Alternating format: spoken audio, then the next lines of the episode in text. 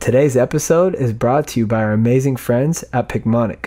On their behalf, I hope you enjoy. Welcome to Medspiration, where we discuss medical science and evidence based tools for daily life. I'm your host, Nav Badesha, board certified family medicine physician, and this is episode number 26 with Dr. Daniel Amen. So, after 22 years and 83,000 scans, the single most important lesson my colleagues and I have learned is that you can literally change people's brains. And when you do, you change their life. You are not stuck with the brain you have. You can make it better, and we can prove it. Our guest today is Dr. Daniel Amen. He's a psychiatrist who's been in practice for more than 30 years, a 12 times New York Times bestselling author, and he's also known to have built the world's largest database of brain scans. That's over 200,000 scans related to emotional, learning, and behavioral problems. In today's episode, we're going to be dissecting the greatest lessons Daniel has learned. Our conversation can be broken down into 17 separate topics, for which timestamps are provided below. These include Daniel's biography, the major risk factors that can steal brain health, how to slow the aging process of the brain, how different drugs like cannabis and psychedelics can affect the brain, traumatic brain injuries, and what Daniel has learned after conducting the largest brain imaging study in the NFL, how couples can improve brain health, what brain scans can teach us about felons and mass murderers, how meditation affects the brain, and reframing automatic negative thoughts. I'm so excited to get your feedback on this one, fam. Please be sure to rate, review, and subscribe. Make sure you tell every single person that you know and love about this show because it would mean the world to our team and it would help us medspire more individuals like yourself. And a special thank you to our sponsor today, Picmonic.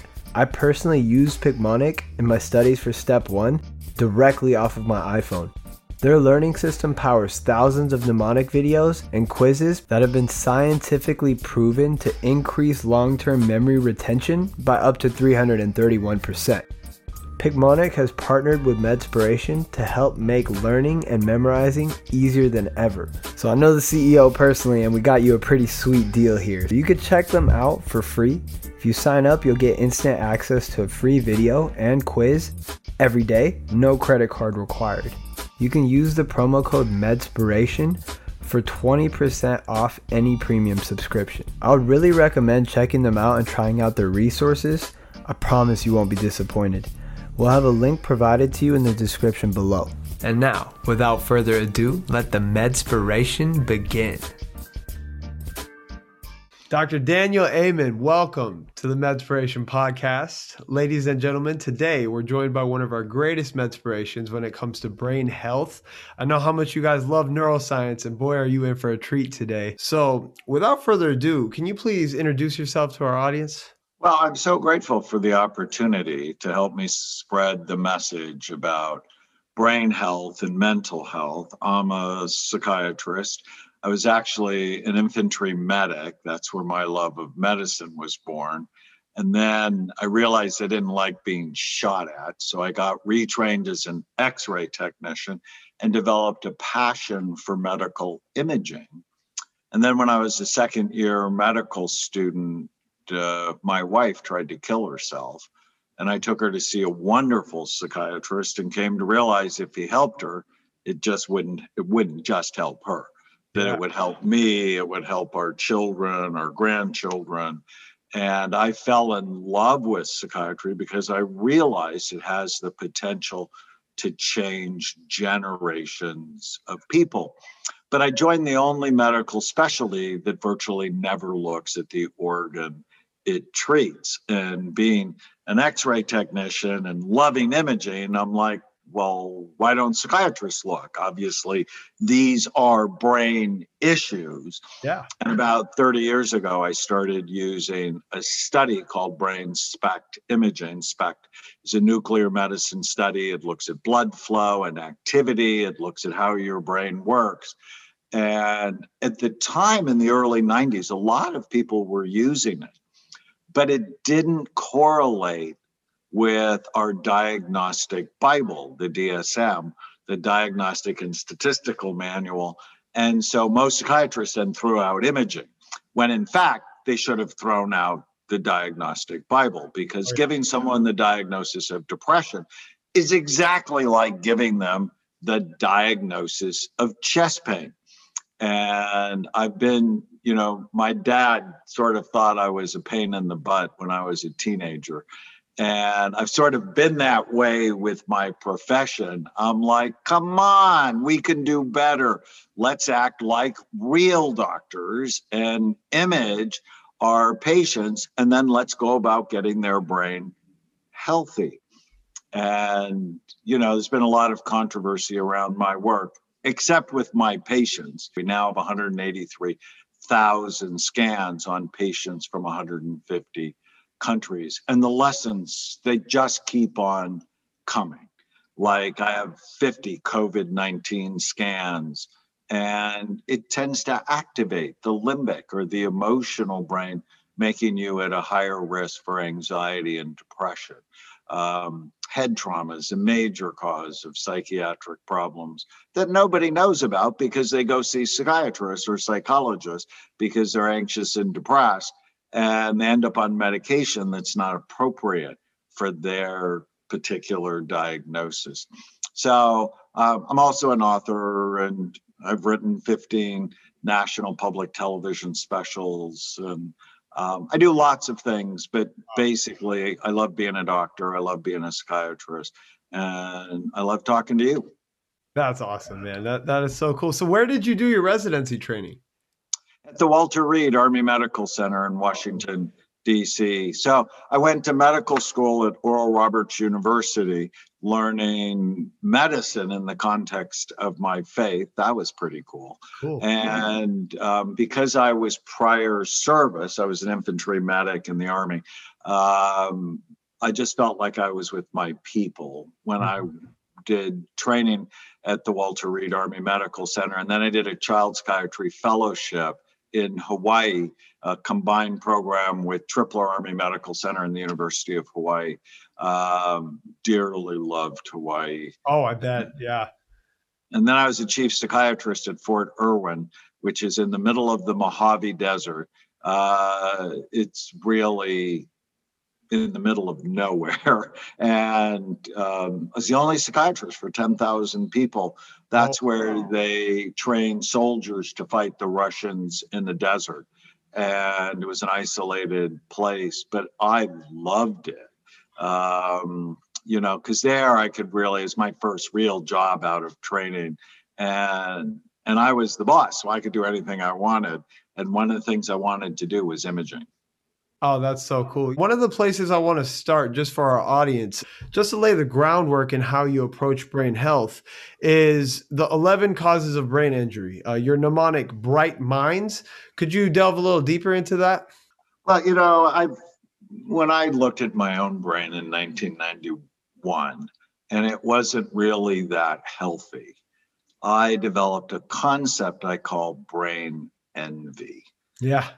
Because I'd scanned my mom the month before, and her brain was beautiful, and mine wasn't because I played football in high school and I had bad habits. Um, I wanted a better brain. Freud was wrong. Penis envy is not the cause of anybody's problem. I've been a psychiatrist 40 years. I've not seen it once. That's not the issue. The issue you want to take care of, you want to have envy for, is your brain. Mhm. And then I horrified myself where I could really summarize my life's work in three words care, brain envy, stop doing things that hurt your brain, know the list, do things that help your brain. Yeah. And I came to realize if you want to keep your brain healthy or rescue it if it's headed for the dark place, Mhm. you have to prevent or treat the 11 major risk factors that steal your mind. Mhm. And we know what they are. And the research is really clear. I wrote about them in my book, The End of Mental Illness, that has a thousand eighty-four references. Because you know, whenever you're trying to trailblaze something new, you better back it up with Oh, yeah. And there's so much science behind this mnemonic. So we call it bright minds because it has, you know, two meanings. You know, we're going to brighten up your mind and you're going to be smarter. And the B in bright minds is for blood flow. Low blood flow is the number one brain imaging predictor of Alzheimer's disease. It's also associated with depression and ADHD, schizophrenia, relapse in substance abuse. And so you want, and, and so with all of these risk factors, is well, how do you know if you have it?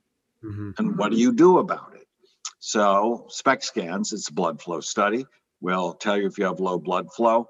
But if you have hypertension, likely you have low blood flow. Mm-hmm. If you're not exercising, likely you have low blood flow.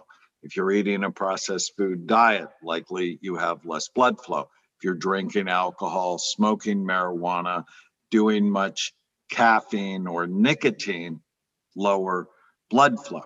Mm-hmm. And so, what do you do? Well, you get rid of the things that trouble it and then exercise. And there's foods that increase blood flow, like beets and cayenne pepper.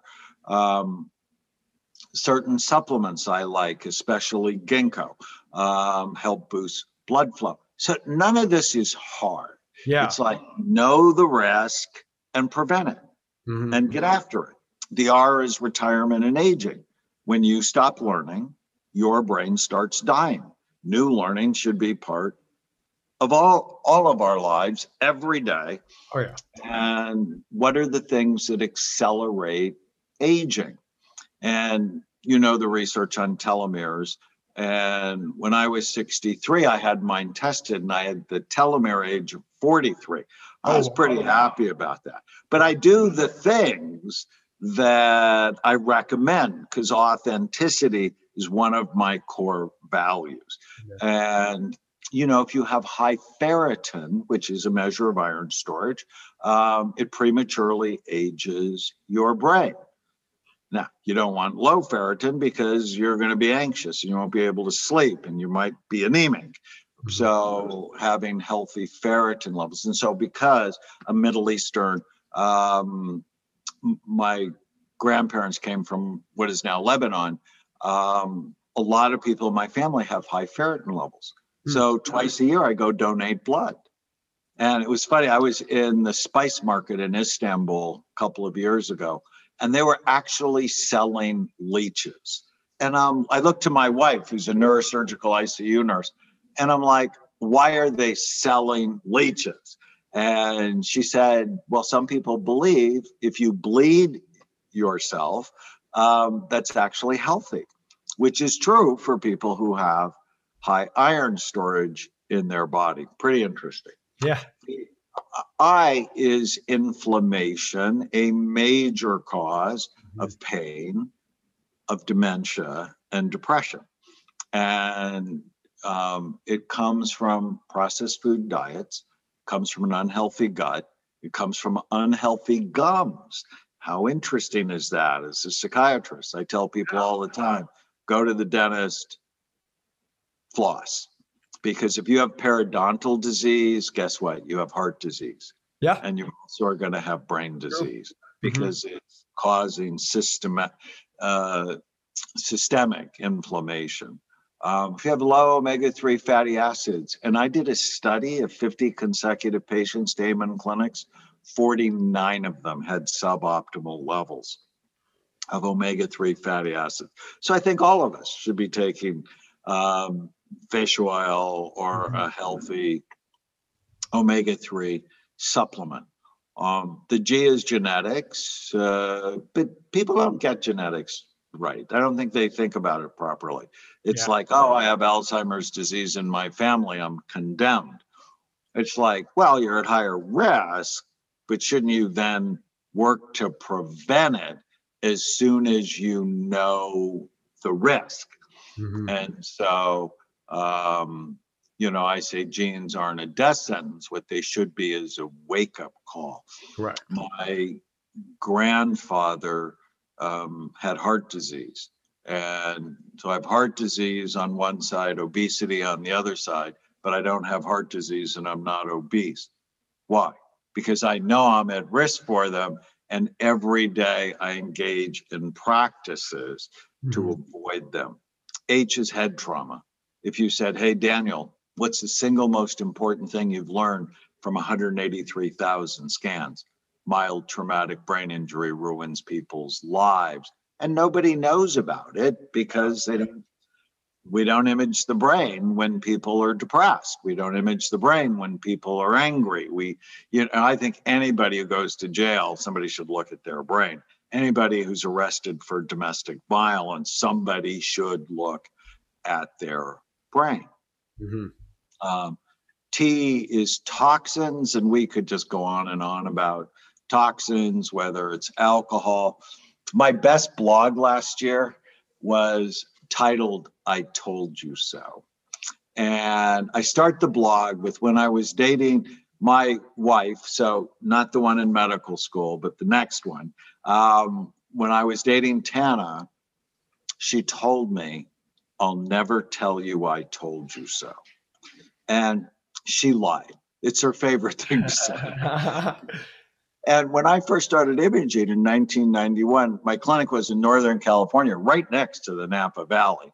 oh, cool. And I saw the more you drank, the sleepier your brain. That in fact, any alcohol had a toxic effect on brain function. So I've been saying for 30 years, alcohol is not a health food, which for a very long time, that was not popular, right? People "Oh, have to have a glass or two of red wine a day. It's good for my heart. Well, the American Cancer Society came out last year and said any alcohol yeah, they did. is a risk factor for seven different kinds of cancer. And so, hence the title, I told you so for the blog. But it's not just alcohol, it's marijuana. I mean, we're in this crazy time in our society. And I'm a fan, please legalize it. Don't put people who are smoking pot in jail. That's just stupid. It's a bad use of resource. But let's not say it's innocuous because it's clearly not innocuous. And I published a study on a thousand marijuana users. Virtually every area of their brain was lower compared to healthy scans. Um, but it's not, you know, other drugs, cocaine, um, but it's also toxic products Mhm. that you put on your body. I don't know if you saw the recent study, just horrified me that boys who had increased toxic load of environmental toxins in their body actually had lower testosterone Oh, yeah. levels and smaller genitals. And I'm like, no, no, don't say that. That's so cruel because people just didn't know. So I have all of my patients download this app called Think Dirty Mhm. which is not what you think it is. It allows you to scan your personal products and it'll tell you on a scale of one to 10 how quickly they're killing you. Wow. Um, and so we're always teaching people to support the four organs of detoxification kidneys, drink more water, gut, eat more fiber, alcohol, um, liver, kill the alcohol, and eat brassicas, which are detoxifying vegetables, Brussels sprouts, cauliflower, kale, broccoli, cabbage, um, and skin, sweat yeah, skin. exercise, but also saunas. There's actually a study in JAMA Psychiatry that one sauna has been found to have antidepressant effects. I believe that. And um, the M is mental health. I teach people kill the ants, the automatic negative thoughts that steal their happiness. In the book you held up, Your Brain is Always Listening. I talk about the dragons from the past that breathe fire on your emotional brain. I actually have a dragon here. Oh, that's And awesome. On average, there's um, there's online people can actually test for their dragons. Which of the 13 dragons do you have? Um, on average, people have six. Whether it's the anxious dragon or the hopeless and helpless dragon, or the pandemic spawned the grief and loss dragon and the death dragon. My favorite dragon is the ancestral dragon Yeah. where the issues you have are not yours, that they're from a different generation that got written into your genetic code. So sometimes you may be struggling with something that you actually don't have to own. So I have all of my patients do pretty detailed family trees to understand where their symptoms might come from. So killing the ants, the automatic negative thoughts, taming the dragons. And I've been thinking a lot about this lately. You know, if somebody wants to be physically healthy, they can't just do it once. Yeah. They, they really need to develop rituals and lifestyle habits. Mm-hmm. The exact same thing is true for mental habits. I mean, like you cannot be 50 pounds overweight on Monday, have a salad and expect to be trim on Friday, right? I mean, that's just ridiculous. Mm-hmm. Likewise, if you struggle with anxiety or depression, you need training on how to shift your focus. I do something, talk about this in the book called positivity bias training, where every day I start every day with today is going to be a great day. And that way my unconscious mind finds what I'm excited about. Yeah. When I go to bed at night, what went well today? I put myself to sleep every night. I say a prayer and then I go, what went well today? And I start from the beginning of the day. And usually I don't get past noon, but I'm just looking for the little tiny moments that made me happy that day. And, you know, like you, I'm really busy and I'll have something really cool happen and and then I won't think about it.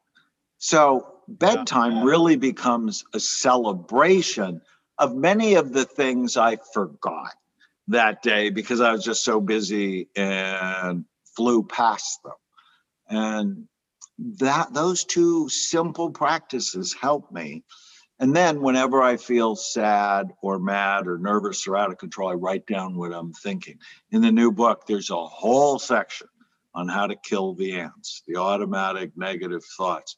You don't have to believe every stupid thing you think. And can you imagine? I didn't know that until I was 28 years old. Yeah. I was a psychiatric resident.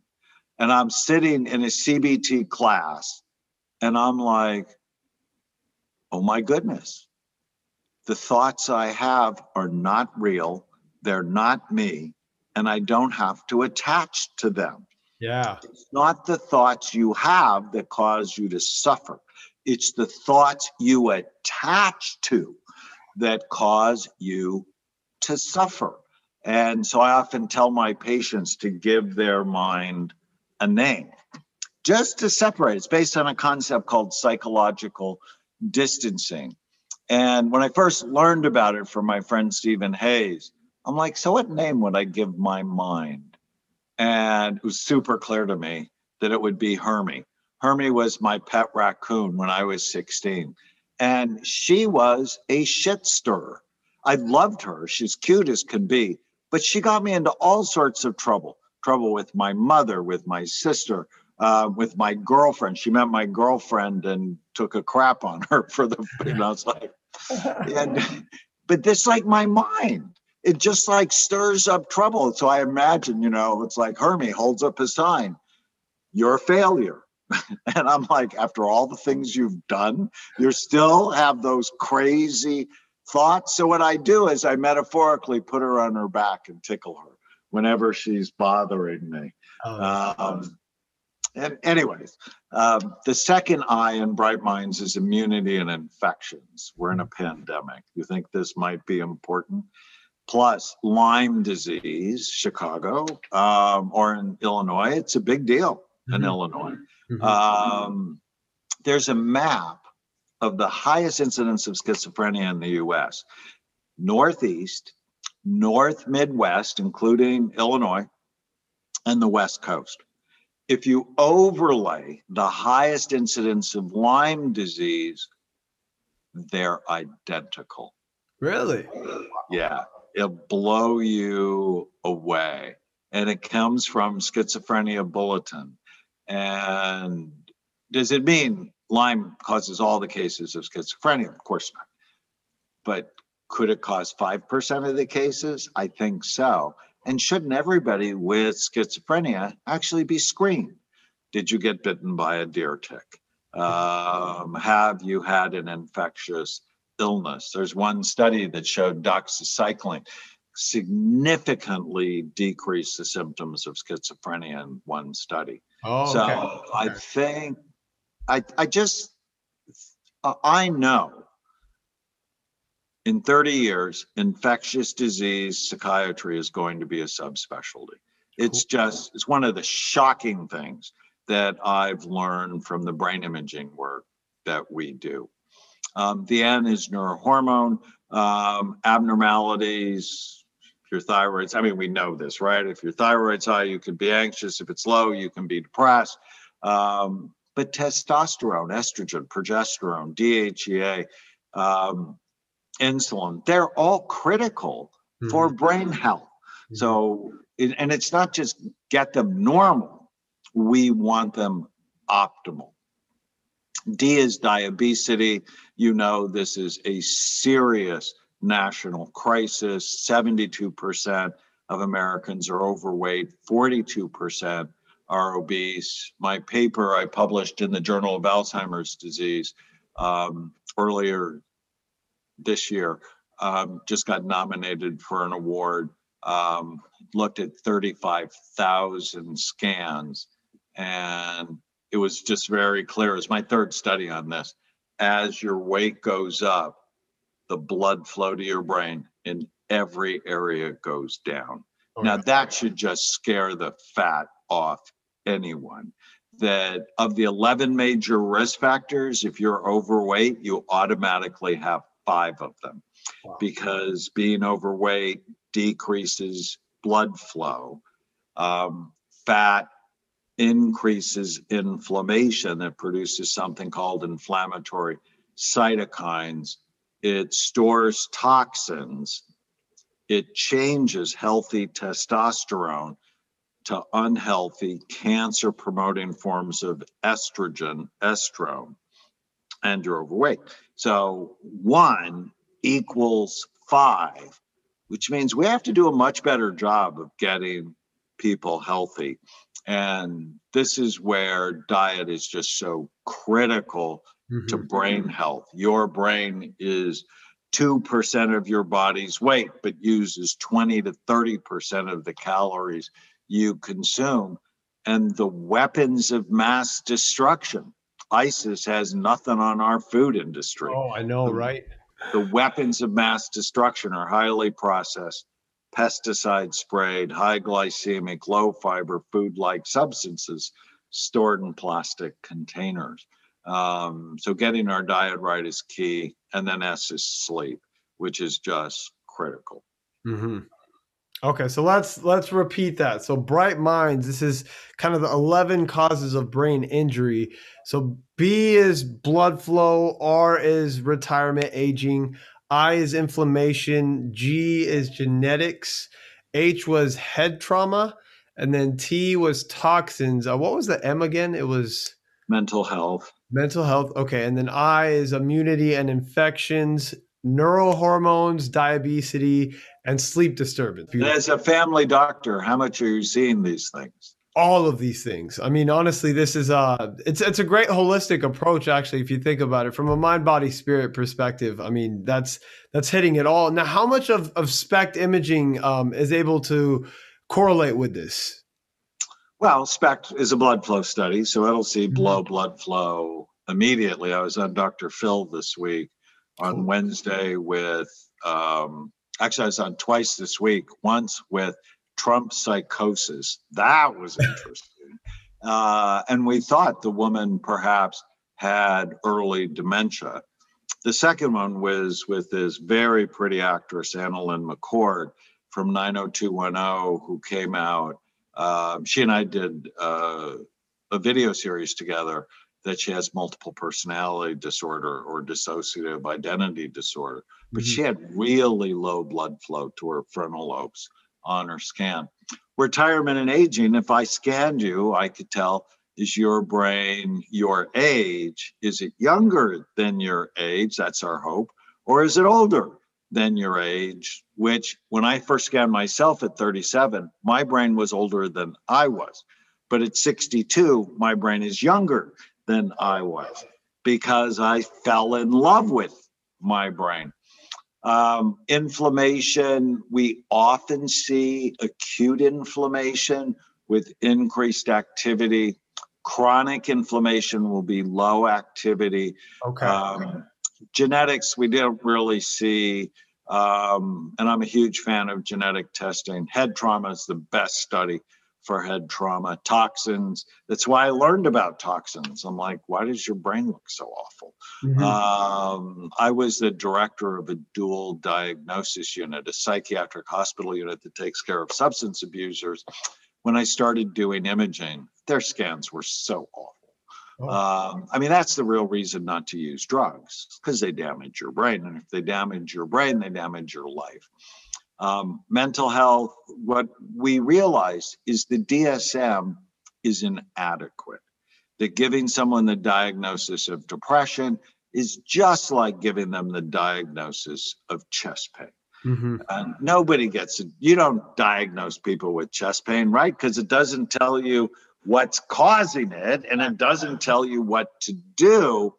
But depression, you know, psychiatrists go, you're depressed, take Lexapro, which is ridiculous because you don't know is their brain working too hard or not hard enough? Have they had a head injury? Is it toxic? You don't know. And if their brain is sleepy, and you give them an SSRI, well, SSRIs are inhibitory. They calm down mm-hmm. activity in the brain.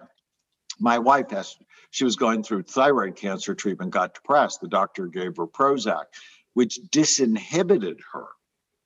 And she ended up making decisions that no way her normal self would make. She ended up on a plane to Costa Rica on a dare with somebody she barely knew um, the medications we have they have consequences yeah sometimes good consequences sometimes not and is that the patient's fault or is it the psychiatrist's fault or the family doctor's fault because they were throwing darts in the dark mm-hmm. at their patients um, so imaging so helpful for immunity and infections. We clearly see the impact of Lyme, of COVID-19, of herpes, um, Epstein-Barr, CMV, toxoplasmosis, um, neurohormones. When your hormones are deficient, your brain tends to be older than you are. Diabetes, I talked about, as your weight goes up, the function of your brain goes down. And sleep apnea is really oh, interesting oh, because it actually looks like early Alzheimer's disease on SPECT. And there are a number of published studies on sleep apnea and SPECT. Um, and SPECT is a wonderful study to look for dementia because your scan will change decades before you before, have yeah before you have any symptoms. And, you know, some people go, well, I wouldn't want to know, which is so stupid. If you knew a train was going to hit you, wouldn't you at least want to try to get out of the oh, way? and I have a great case um, study in my book, The End of Mental Illness, of Leeza Gibbons, who's a well known media personality whose mother and grandmother died with Alzheimer's disease. And I was on her television show 21 years ago, loved her. And I'm like, you need to come see me. And she put it off uh, for about a decade and then went through a divorce and got depressed and came to see me. And her brain at 51 was headed to Alzheimer's. I could already tell. And but she did everything I asked her to do. Um, and 11 years later her brain's fuller fatter healthier wow. um, you're not stuck yeah. with the brain you have and if you're blessed to live to 85 or beyond, you have a one in two chance of being diagnosed with dementia. I hate that. Mm-hmm. So if you live to 85 or beyond, you have a 50% chance of having lost your mind. I'm not okay with that.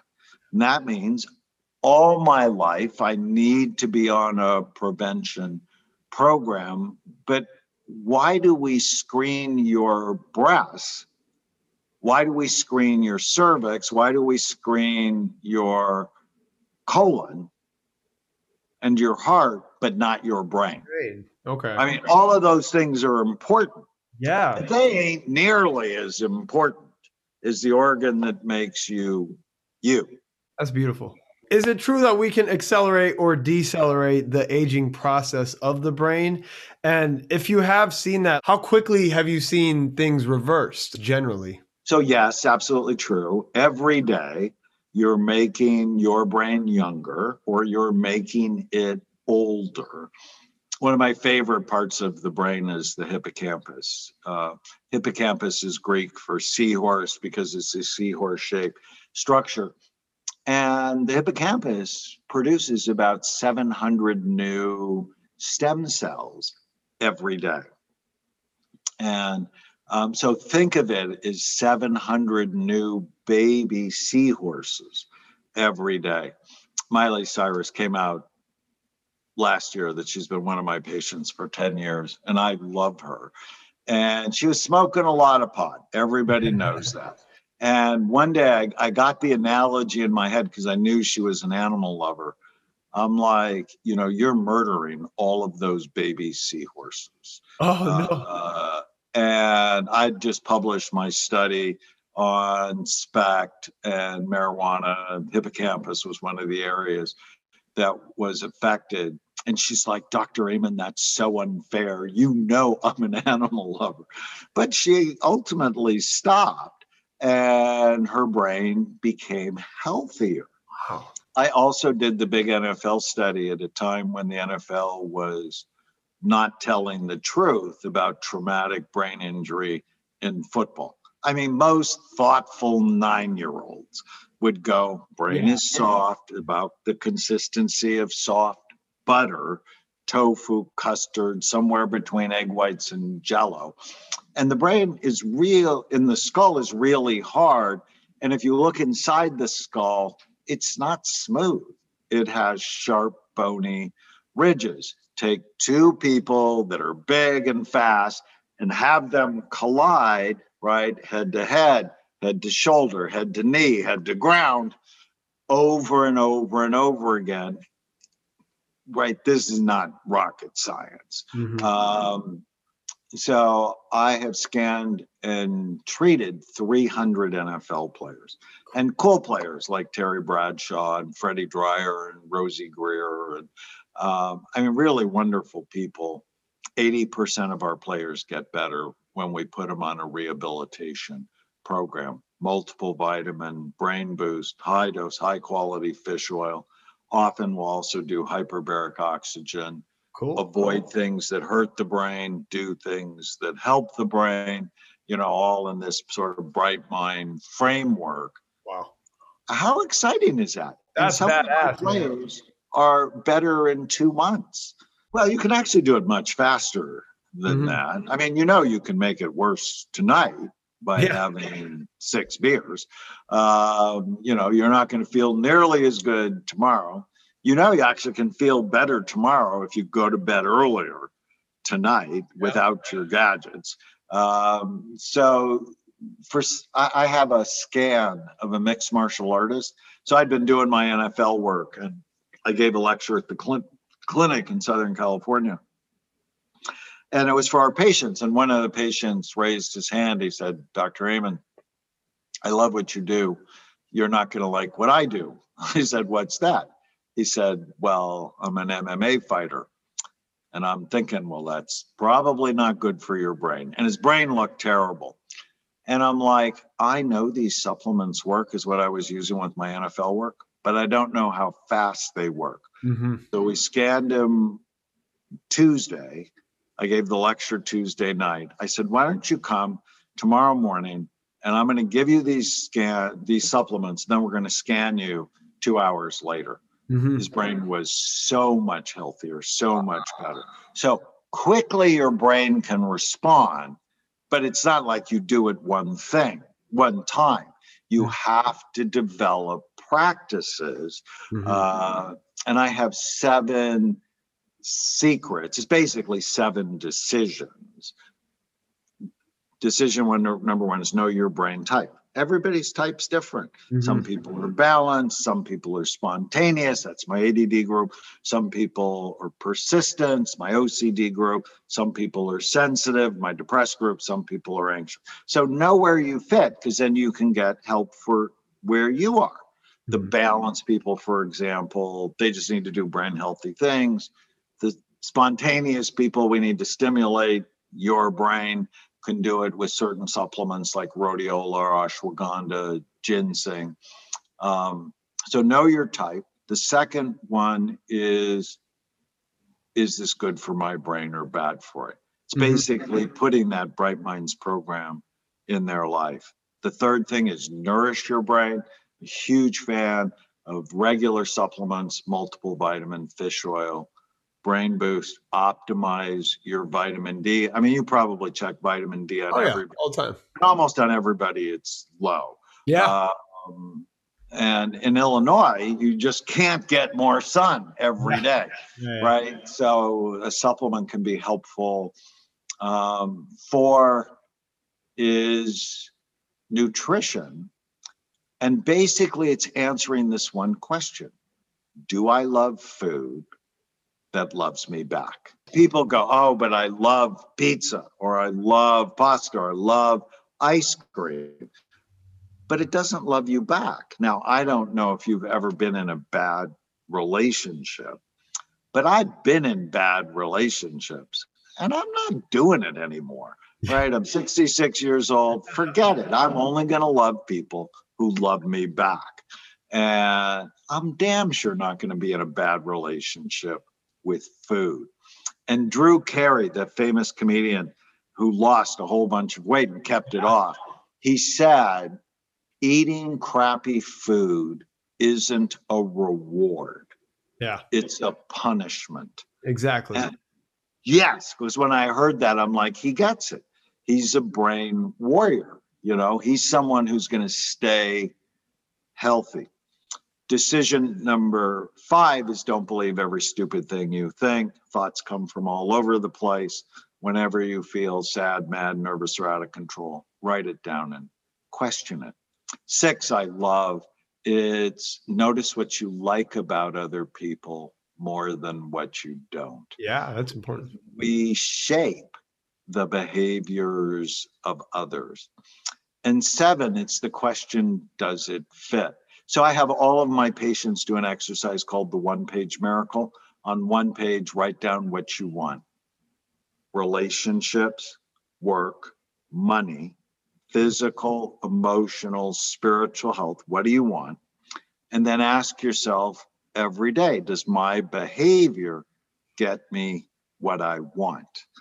It's so powerful. That is powerful why it's called the one page miracle. And the simple question is does it fit? It's not what I should do because then I don't want to do it. It's, well, what do you want? So, as a family medicine resident, I'd be asking your people before you give them a prescription, tell me your goal and let's talk about how to get there. Mm-hmm. And then I want you to just ask yourself every day does my behavior fit what I want. Because yeah. both you and I know pre-diabetes.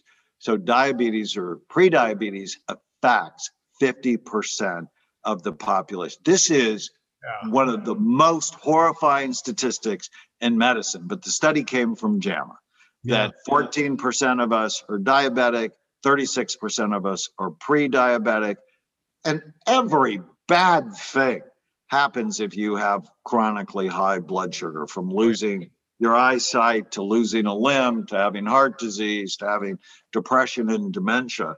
And so it's, well, but doc, I love donuts. but they're beating you up. Yeah, they don't love you back. Doesn't fit. It's you're in an abusive relationship with sugar, which is so many of our patients, right? Oh, they, yeah, yeah. That's very true. So I have a question about the cannabis study. Now, was it done mainly on smokers or was it also done on people who were eating edibles? It was both. Okay. So anybody that we diagnosed as using cannabis Mhm. uh, got entered into the study.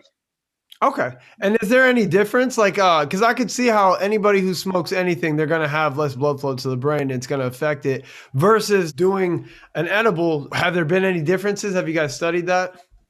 You know, we haven't looked at that specifically, but I published another study. I think it's the world's largest brain imaging study Mhm. on 62,454 scans on how the brain ages. Mhm. and um, it went from nine months to 104 and little kids have really busy brains and old people not so much sort of like our skin. And then we looked at what accelerated aging. And the worst was schizophrenia. Okay. 10 years. Their brains looked 10 years older than they were. But the second worst was marijuana worse than smoking worse than alcohol Wow. and it surprised us but it was what the data showed us That is so interesting. Next, I want to talk about the brain on love. You've scanned couples all the time. What are some cool things you discovered in scanning the brains of loved ones? well you know i got divorced in 2000 and i told myself if i ever was going to get married again the first naked part of her i wanted to see was her brain and so I met Tana January 1st, 2006. And I really liked her. She's beautiful, she's smart, um, but she grew up in craziness. Uh, her ACE score, you know, the Adverse Yeah. Childhood Experience Test, was an eight. Oh, And wow. so um, I'm scanning her. So after a couple of weeks, I'm like, hey, you haven't seen the clinic. Do you want to see the clinic? And she's a nurse surgical ICU nurse, so she loved my work and came to the clinic, and it was good enough. And so we were married a couple of years later.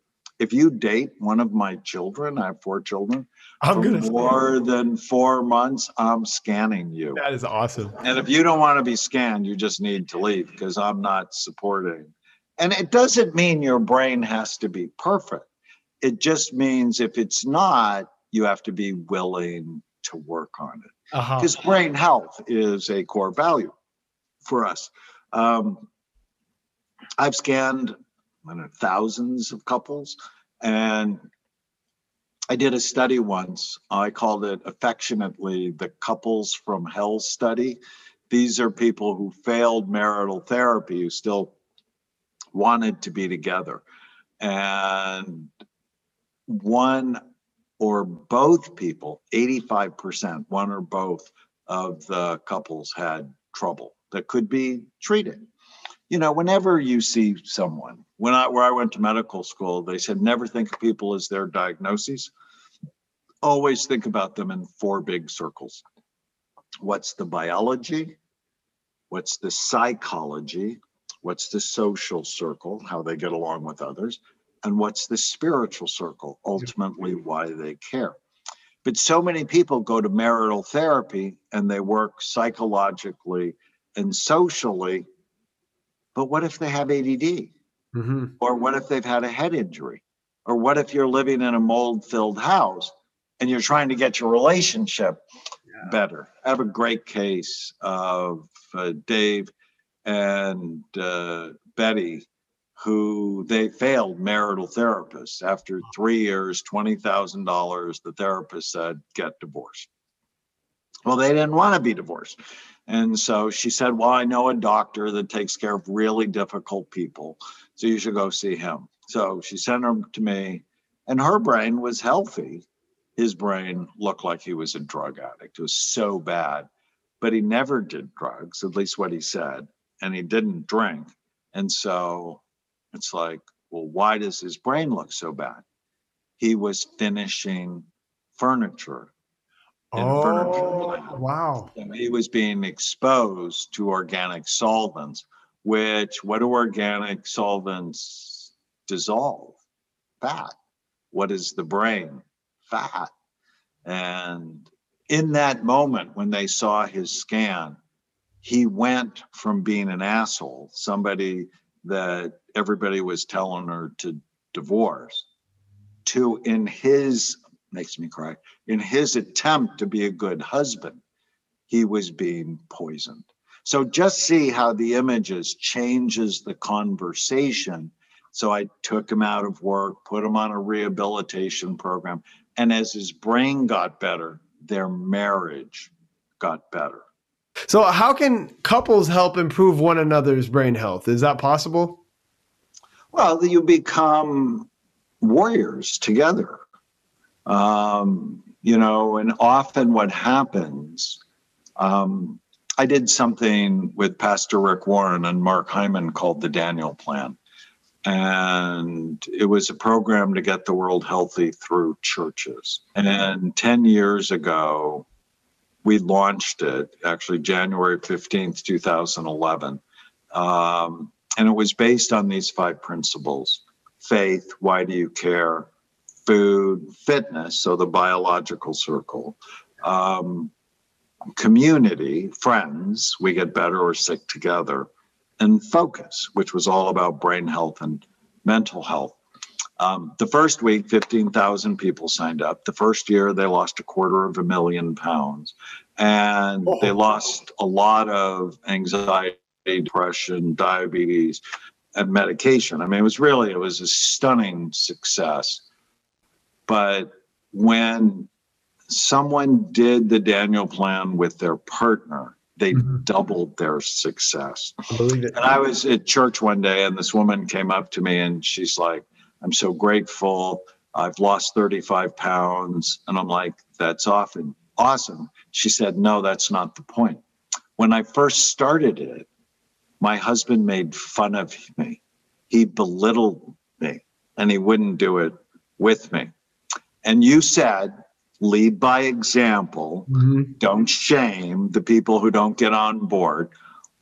But I told him, she said, I just couldn't help this one moment saying, I'm going to be happy and healthy long after you're dead. Oh, oh, And then she let it go. But as she got trimmer and a heck of a lot cuter, he wanted what she had yeah. and ended up dropping 75 pounds. Didn't need to take medicine for his type 2 diabetes anymore. Wow. And they were now supporting each other doing it together. And I'm just so excited for that couple and for the thousands of other people that got benefit from that program. Oh, and you see the synergy. I mean, couples that try to quit smoking together, couples that exercise together, you do see that they're actually they hold each other accountable, and you know sometimes the outcomes are much better when when you have a good partner being able to join teams with you. Well, you become like the people you hang out with. People are contagious. And that's why if you're dating someone with bad habits, they're not likely to get better once you marry them. You mm-hmm. want to have people that have similar values. And too often, you know, it's the cocaine part of the relationship. It's like, oh, she's so cute, or oh, I feel so good when I'm around her. But I wrote a book once called The Brain in Love. I used to be a columnist for Men's Health magazine. And there's a chapter in it on how to use your head before you give your heart away. That's interesting. Now, have you scanned the brains of those who might have antisocial traits like mass shooters or like convicted felons? Like what what do you find in those type of brains? So I have about a thousand convict, convicted felons, over a hundred murderers, and a couple of mass shooters. They're terrible brains. I actually published this in the Journal of Neuropsychiatry and Clinical Neurosciences. Um, now, all murderers do not have the same brain. There are impulsive murderers, compulsive, murderers, random murderers.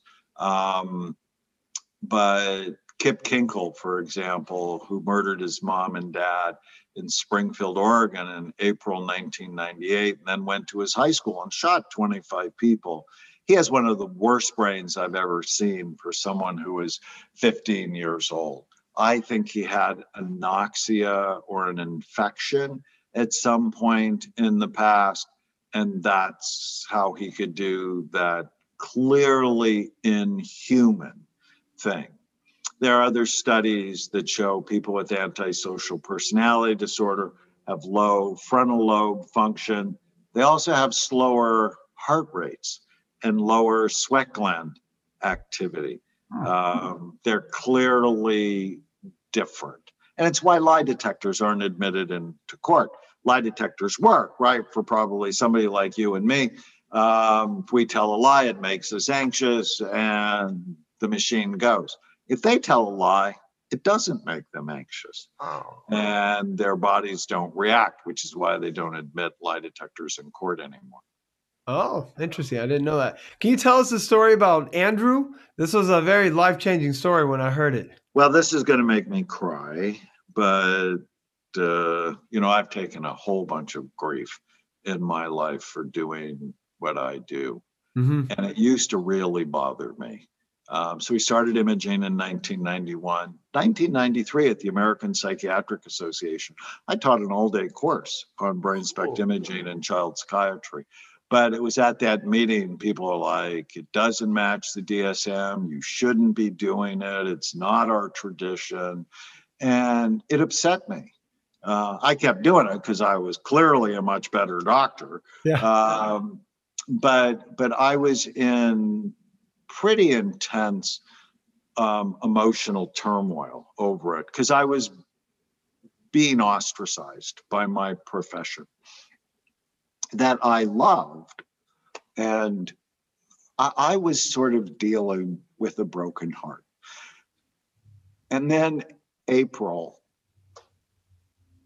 1995, I got a call from my sister in law, Sherry, who told me my nine year old nephew, Andrew, who's also my godson, so we have a very close relationship, had attacked a little girl on the baseball field that day for no particular reason. And I'm horrified. And she said, Danny, I went into his room today and I found two pictures. One of them, he's hanging from a tree in a suicide attempt. The other picture, he's shooting other children. Oh, no. Andrew's Columbine. Yeah. Parkland, Florida, or Sandy Hook waiting to happen. And she said, I don't know what to do. And I said, I want you to bring them to see me tomorrow. They lived in Southern California. At the time, I was in Northern California. So they drove them eight hours to see me. And as I sat with him, I'm like, buddy, what's going on? And he said, Uncle Danny, I don't know. I'm mad all the time. I said, Is anybody hurting you? He said, No. Is mm-hmm. anybody teasing you? He said, No. He said, Is anybody touching you in places they shouldn't be touching you? He said, No. Looking for, you know, psychosocial stressors to the mm-hmm. behavior.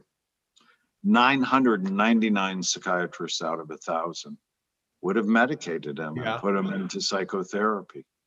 And my first thought, because I've already been scanning for four years, is he had a left temporal lobe problem, because left temporal lobe problems have been associated with violence.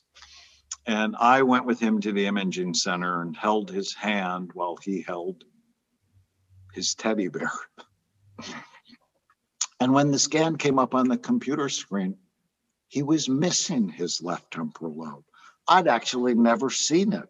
I'd seen I've seen it 60 times since then he turned out he had a cyst the size of a golf ball. He had a subarachnoid cyst, the size of a golf ball, occupying the space of his left temporal lobe.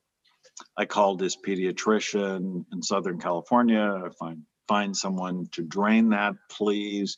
He talked to three neurologists. All of them said they wouldn't operate on him that it probably had nothing to do with his symptom. It was an incidental finding. And I knew that was complete crap. Yeah. And so I called UCLA and talked to the neurosurgeon, Jorge Lazareff, who most people know because he's the neurosurgeon that separated the Guatemalan twins who were connected at their head. And he said, Dr. Amen, when cysts are symptomatic, we drain them. And after surgery, I got two calls. One from his mother, who said when Andrew woke up from surgery, said the surgery went really well. And when he woke up, he smiled at me. He hadn't smiled in a year. The next call I got was from Dr. Lazareff, who said, Oh my God, Dr. Amen, that cyst was so aggressive, much more aggressive than we could see on MRI. In fact, when they popped it, it exploded. Um, was so aggressive that actually thinned the bone over his left temporal lobe. Wow. His temporal bone, which is actually pretty sturdy, was eggshell thin. They said if he would have been hit in the head with a basketball, would have killed him instantly. Either way, he would have been dead in six months. That was the moment. I didn't care if you liked me anymore. Yeah. That was the moment that the war started for me. If you don't look, you don't know. Yeah. Why are we lying to ourselves as a profession? What's the matter with us that we remain the only medical specialty that virtually never looks at the organ it treats? And so kids like Andrew get missed. They get labeled as antisocial. They get labeled as personality disorders, as conduct disorders, when the physical functioning of their brain is not optimal. It's unfair. And in the future, we're going to look back on this time in psychiatry and really see it as barbaric. Man, you're right. 999 out of a thousand uh, doctors in general would like think of treating this with some type of medication if they're just looking at it face value and it's it would be so low on the differential list uh, like to have a cyst in that area. Like I, I, feel like that's unless you imaged it it would be really really hard to even think of that as a differential you know? And uh, even many doctors now they see the cyst and they're like it's an incidental finding. Yeah. Even though there's a clear literature on arachnoid cysts in the temporal lobes going wow. with behavior problems. Oh man yeah it's it's horrifying. Um, to me how most psychiatrists and most primary care doctors really do not connect the brain to behavior. Yeah, that's that's huge. Now, when you're doing SPECT imaging, are you having the patients do something specific ever? Like, do you have them think about something, or like, how's that work? What are they usually doing when you're scanning them? So we do it twice. Once at rest, where we just let their mind wander, and then we have them do uh, continuous performance test, a 15 minute test of attention, because like a stress test, we want to go. So, what happens to your brain when you try to use it? How but cool. you have to have a baseline to compare it to. Okay, yeah, that's cool. You call it a, a, stress test. Uh, that's that's really interesting. Um, wow, do you offer training in this for physicians, like to use SPECT scans? We do. We um, have our at Amen University, uh-huh. we have our brain health certification coaching course. And part of that is a 24 hour course on how to do and read SPECT scans the way we do at Amen Clinics. Oh, that's really cool. I'll make sure I, will reach out to you about that, and we'll we'll share that with our audience as well, because we have a lot of physicians who are probably going to be very interested in this. You know, what's funny is like after I uh, read your book, and uh, I started thinking about automatic negative thoughts. So I started watching my thoughts, and I realized I have a lot of automatic negative thoughts. Uh, but my ability to actually see that I'm having them allows me to kind of disempower those thoughts. And I've been using this with my patients, uh, especially since I read your book, uh, The Automatic Negative Thought. So I want to go a little bit deeper into that. Can you tell us more about them and uh, just certain things people can do to help themselves with ants? Well, they should collect anteaters because it just reminds you you don't have to believe every stupid thing you think. Whenever you have a thought, your brain releases chemicals. Mhm. Whenever you have an angry thought, a hopeless thought, a helpless thought, a critical thought, your brain releases chemicals that make you feel that. And it happens immediately. Your hands get colder, they start to sweat, your muscles get tense, your breathing becomes more erratic, and it happens immediately. Mhm. And the opposite is true.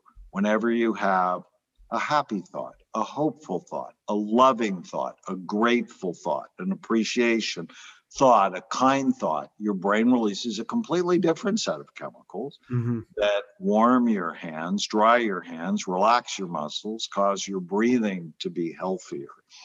And um, thoughts are automatic. They come from all sorts of places. Many of them are written in your genes.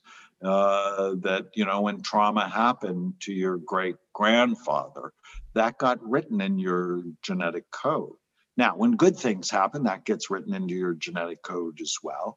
And thoughts come from what your parents said to you, what your siblings said to you, what your classmates, the ones who liked you and the ones who didn't like you, said Mhm. to Mhm. you. It comes from the news, it comes from music. Thoughts come from all sorts of places and they lie. They lie a Yeah, lot. Yeah. Just because you have a thought has nothing to do with whether or not it's true. And um, we have different kinds of ant species. Yeah. Um, like in the book, we talked about the all or nothing ants, where things are all good or all bad. The just the bad ants, where you focus on what's wrong, not what's right. Um, the less than ants, the guilt beating ants, the fortune telling, mind reading, blaming ants. And so the exercise is super simple, but you have to do it a hundred times. Whenever you feel sad or mad or nervous or out of control, write down what you're thinking yeah. and then ask yourself, is it true? You know, I don't know if you've ever had Byron Katie on, but she'd be a great interview Uh-huh. for you. She wrote this just amazing book, Loving What Is. And it's just, she's got this simple ant killing technique. Now, she didn't call it that until we became friends many years later. But basically, write down the thought, all my colleagues hate me. And then five questions. Is it true? No. I've had 10,000 colleagues refer patients to me, so it's not true. Wow. Is it absolutely true? If one is no, two is automatically no. Three is how do I feel when I have the thought, all my colleagues hate me? I feel lonely Yeah. and I feel sad and I feel angry and I feel like I'm living in a time warp. Four, question four is who would you be or how would you feel if you didn't have the thought? Well, I'd feel happy and driven and motivated. So thoughts drive feelings, hmm feelings drive behaviors, and behaviors drive outcome. You want to be successful, you have to get your thoughts right. Amen. And what I love is question number five is take the original thought, all my colleagues hate me, and turn it to the opposite. Now, not the narcissistic opposite, all my colleagues love me. No, that'll never be true. But not all of my colleagues hate me. And I'm like, well, it's totally true. And when you do those five questions, the negative thoughts dissipate. hmm But when you don't challenge them, they expand. Oh yeah. So writing them down and questioning them helps to kill them, provides protein for the anteaters. And letting them run around in your head provides the gasoline for anxiety and depression. Those are such simple exercises too. Uh, I'm pretty sure everybody's gonna find that useful. I wanted to ask you about psychedelics. Have you guys done any scans on psychedelics? Have you seen any benefit? Uh, not yet, because they're illegal.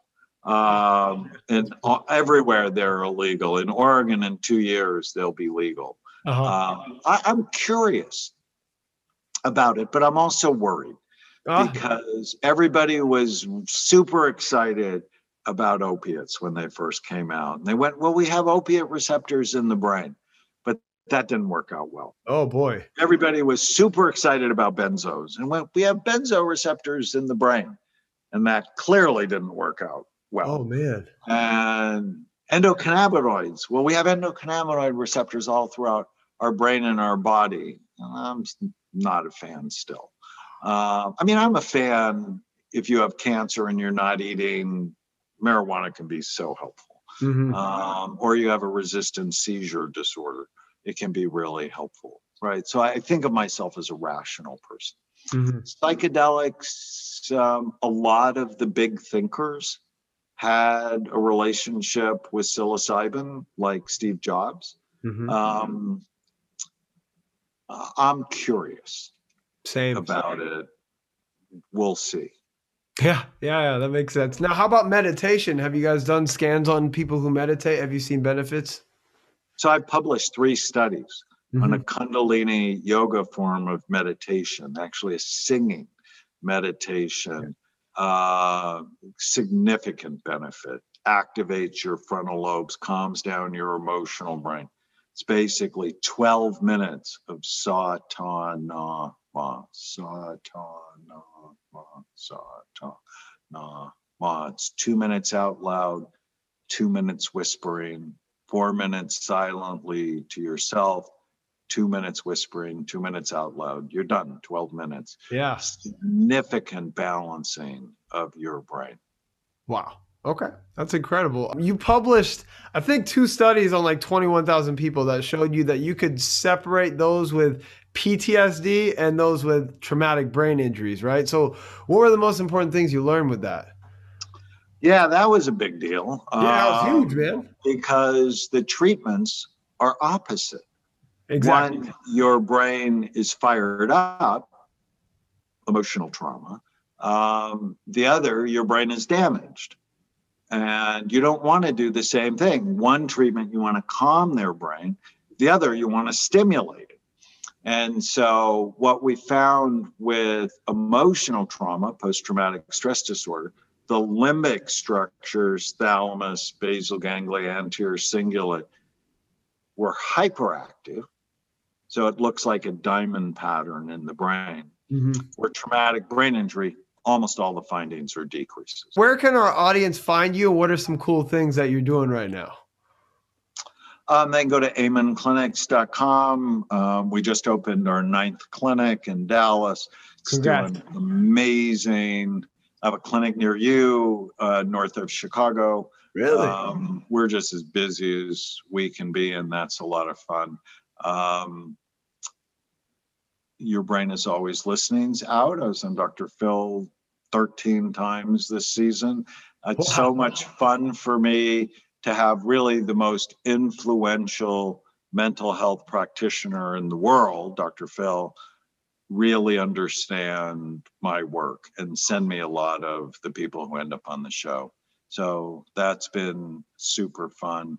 And we continue to do research and publish. Uh, and uh, help change the world. Man, that's so cool. We had our audience submit questions. One of the ones people asked was about Justin Bieber. Did you treat his brain? I'm in his docu series Seasons, so I've been Justin's doctor for about seven years, and he said something very profound to me. He said, "Because you know, like a lot of superstars, well, actually, like a lot of our regular patients." Sometimes they do what we ask them to do and a lot of times they don't and it's sort of irritating. Yeah. and and he was very much like that until one day he came into my office and he said my brain is an organ like my heart is an organ. If you told me i had heart problems i'd do everything you said. Yeah. i'm going to start doing everything you say. And then he got better. And he's the best now that he's ever been. Ever been. Wow. In his whole life. Uh, and part of that is because he married Hailey. Uh, That's what I hear. Is just psychologically sophisticated, and she's not only beautiful, but she's smart and she's loving. And, you know, it's like who you marry matters. Oh, probably the most important decision we'll make. Well, Dr. Amen, man, thank you so much for having us on. And again, your brain is always listening is now out in stores. I highly recommend this and all the books that you've published. Honestly, they're they're jewels of wisdom. So I really appreciate you you putting these out there and you know you sharing the knowledge with everybody. Well, thank you so much for helping me spread the message. You know, you're in a war for the health of your brain. In the new book, there's a whole section on scheming dragons, which is basically how society is stealing your mind. And so I'm uh, recruiting brain warriors uh, to help us be armed, prepared, and aware to win the fight of our lives you know, I'm gonna get my brain scanned by you. That would be something awesome. I think uh, I'm just so interested in knowing where my brain would be at. You know. Well, you know, I'm doing a series of influencer videos. Uh-huh. So if you're willing to let us film it, I would love to do that. Oh, that's awesome. Um, that's how I met AnnaLynne McCord. She came in and we filmed the whole thing. I did it also with Jennie Garth, and I'm going to do it with Lewis Howes coming up. Oh, uh, cool. Yeah, it's just a way to destigmatize. I, I try keep trying to figure out how to make brain health cool. Yeah. Because, you know, mental illness, let's, let's get rid of that term and let's just call it brain health issues. And so if you can help me think about how to make brain health go viral, Dude. that's that's just cool. Um, I did Logan Paul, and his video got millions of views. Oh, that's uh, awesome. He goes, I want to know why I'm an asshole. I was just so funny. and then we just did Jeff Wittek, uh, who's a young YouTuber that's got millions of followers, had a bad brain injury. Wow. Uh, you know, that's how we're going to change it by people going, oh yeah, this is cool. I want to do it. That's what it's all about. You know, that's kind of how Medspiration started gaining a lot of traction. The goal is medical science is freaking awesome. You know, and like how can we translate how cool medical science is to the general population and make it something that's you know digestible and also inspiring you know so uh, i really i really can relate with what you're saying and i i think that's the the best way to do it and you know i really want to end it on this um, I'm really grateful because I, I, sit on the shoulders of giants, people like you who've been in the game for 40 years, 50 years. You put in so much work. And for me, I can just read about you. I can learn about the things that you've learned. And it's, I can apply those things like right away into my life and my practice as a physician, you know? So I, I can't tell you how grateful I am for all the work that you're doing uh, and seeing the impact that you've made, seeing uh, how you've never gave up and you continue to just keep going. Those are things that, you know, me just early in my career, like I'm going to hold on to those things, you know, and I want to keep that type of spirit alive in me. And it's so cool to see how alive you are. You know, how rejuvenated you are. You almost sound like you're like 20 years old, you know? So that's beautiful, man. Uh, clearly, there's some secrets there that you've uh, uncovered. So that that's so cool. Thank you so much for saying that. When I was at your stage, what I wanted to do was be a really good psychiatrist and then yeah. translate what I was learning to the general population. And so we have a lot of similarities. Oh man, that's beautiful. Dr. Amen, thank you so much for joining us on the Medspiration podcast. We hope to be in touch and uh, I'll, I'll definitely be communicating with you about brain scanning. I like it. Thank you. There you have it, folks. I hope you guys left this one feeling medspired. If you learned something new or if you genuinely enjoyed this episode, please don't forget to subscribe to our podcast and rate it five stars. Medspiration is a 501c3 nonprofit charity organization. The more you help us grow, the more people we're able to help. Let's make a commitment together, guys, and attempt to be the best possible version of ourselves, no matter what life throws at us, mentally, physically, and spiritually. As always, you know what time it is. It's time to get out there and to do something med-spiring.